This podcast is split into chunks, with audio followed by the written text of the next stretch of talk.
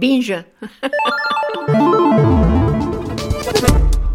Vendredi 13 juillet sur Binge Actu, le Flash vous est présenté par Baptiste.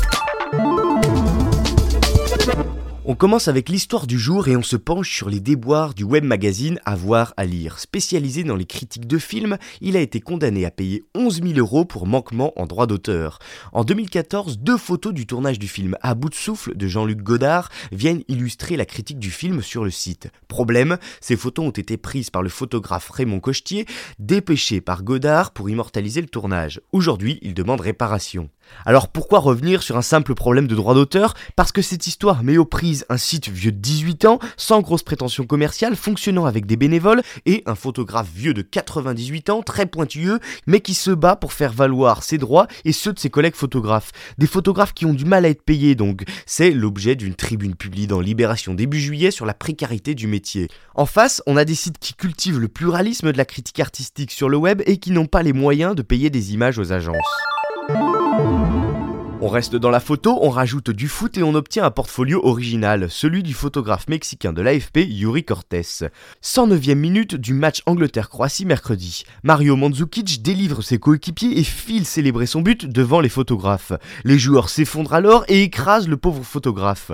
Pas démonté pour autant, Yuri Cortés continue ses photos, immortalisant ainsi la frénésie et l'euphorie du moment avec une série de clichés au cœur de l'action. Ce sont les photos du jour.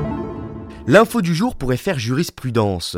Une décision de la justice allemande a donné raison contre Facebook hier à des parents d'une mineure décédée en 2012 écrasée par un métro à Berlin.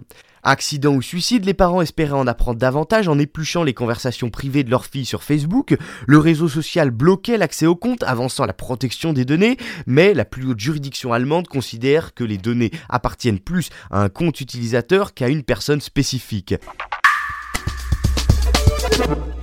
Pour finir, le son du jour nous emmène dans l'espace. Pas de Space Oddity bowien, mais une conversation entre la planète Saturne et l'une de ses lunes captée par la NASA. Sous l'effet de l'énergie produite par cette lune, la géante gazeuse génère des ondes plasma. Ces ondes magnétiques ont été traduites en sons audibles pour l'oreille humaine. On écoute.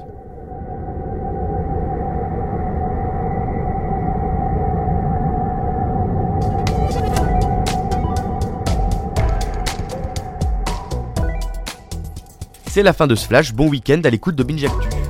Binge.